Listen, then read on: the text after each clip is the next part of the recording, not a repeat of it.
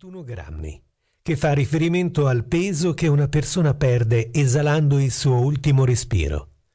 Nella tua vita ti sarà capitato di avere fame o sete, di provare delle sensazioni che ti indicano una mancanza.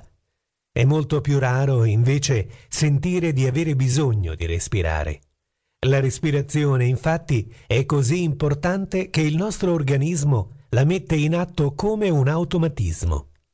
Un essere umano può sopravvivere fino a un mese senza cibarsi, ma bastano pochi minuti senza ossigeno e il corpo smette di funzionare. Mangiare è ovviamente molto importante. Al corpo servono una miriade di sostanze nutritive per continuare i suoi processi. Tuttavia nessuno di questi processi potrebbe avvenire se non ci fosse ossigeno nel nostro corpo. L'ossigeno è in pratica il carburante del nostro corpo.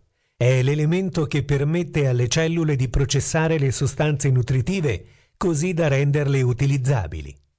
Ma come riusciamo a portare questo prezioso carburante dentro il nostro corpo? E come facciamo a proteggerci da tutti i microbi e la polvere che viaggiano nell'aria? Il nostro semplice respirare nasconde una miriade di processi incredibili che rendono possibile la nostra esistenza.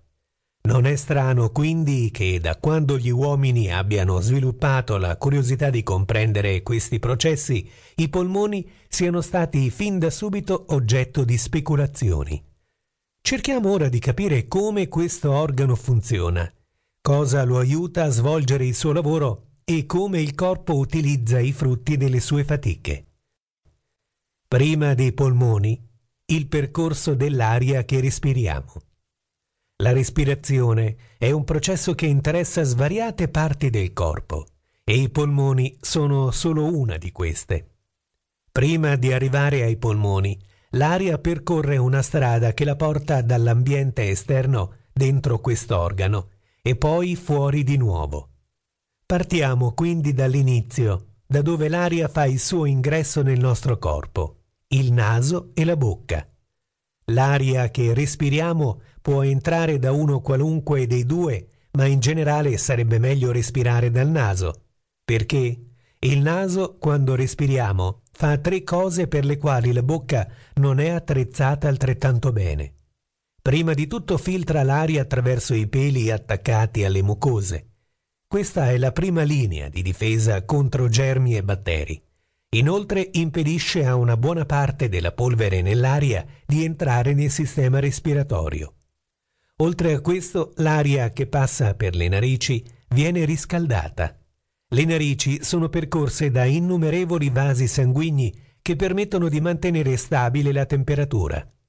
Se si introducesse aria troppo fredda, il corpo rischierebbe di perdere calore interno un rischio molto grave, visto che i processi del nostro organismo sono calibrati per funzionare al meglio a temperature specifiche. Infine, le mucose nelle narici umidificano l'aria in entrata. L'aria troppo secca rischierebbe di irritare le vie respiratorie e questo causerebbe poi altri problemi. A proposito di aria secca, molti ambienti ormai sono dotati di aria condizionata dai negozi alle nostre case.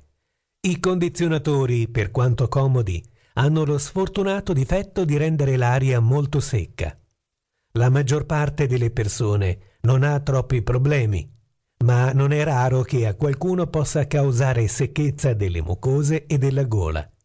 Questo può a sua volta portare a irritazioni e infiammazioni.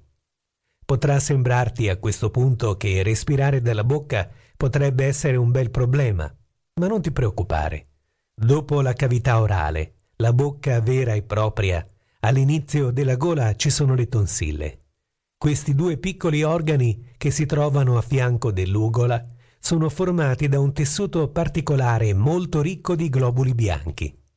Anche se manca della peluria per trattenere i batteri, le tonsille si preoccupano di eliminarli prima che possano arrivare ai polmoni. Anche se il naso fa già un buon lavoro nel ripulire l'aria che respiriamo, ci sono in tutta la cavità nasale e per buona parte del sistema respiratorio cellule specializzate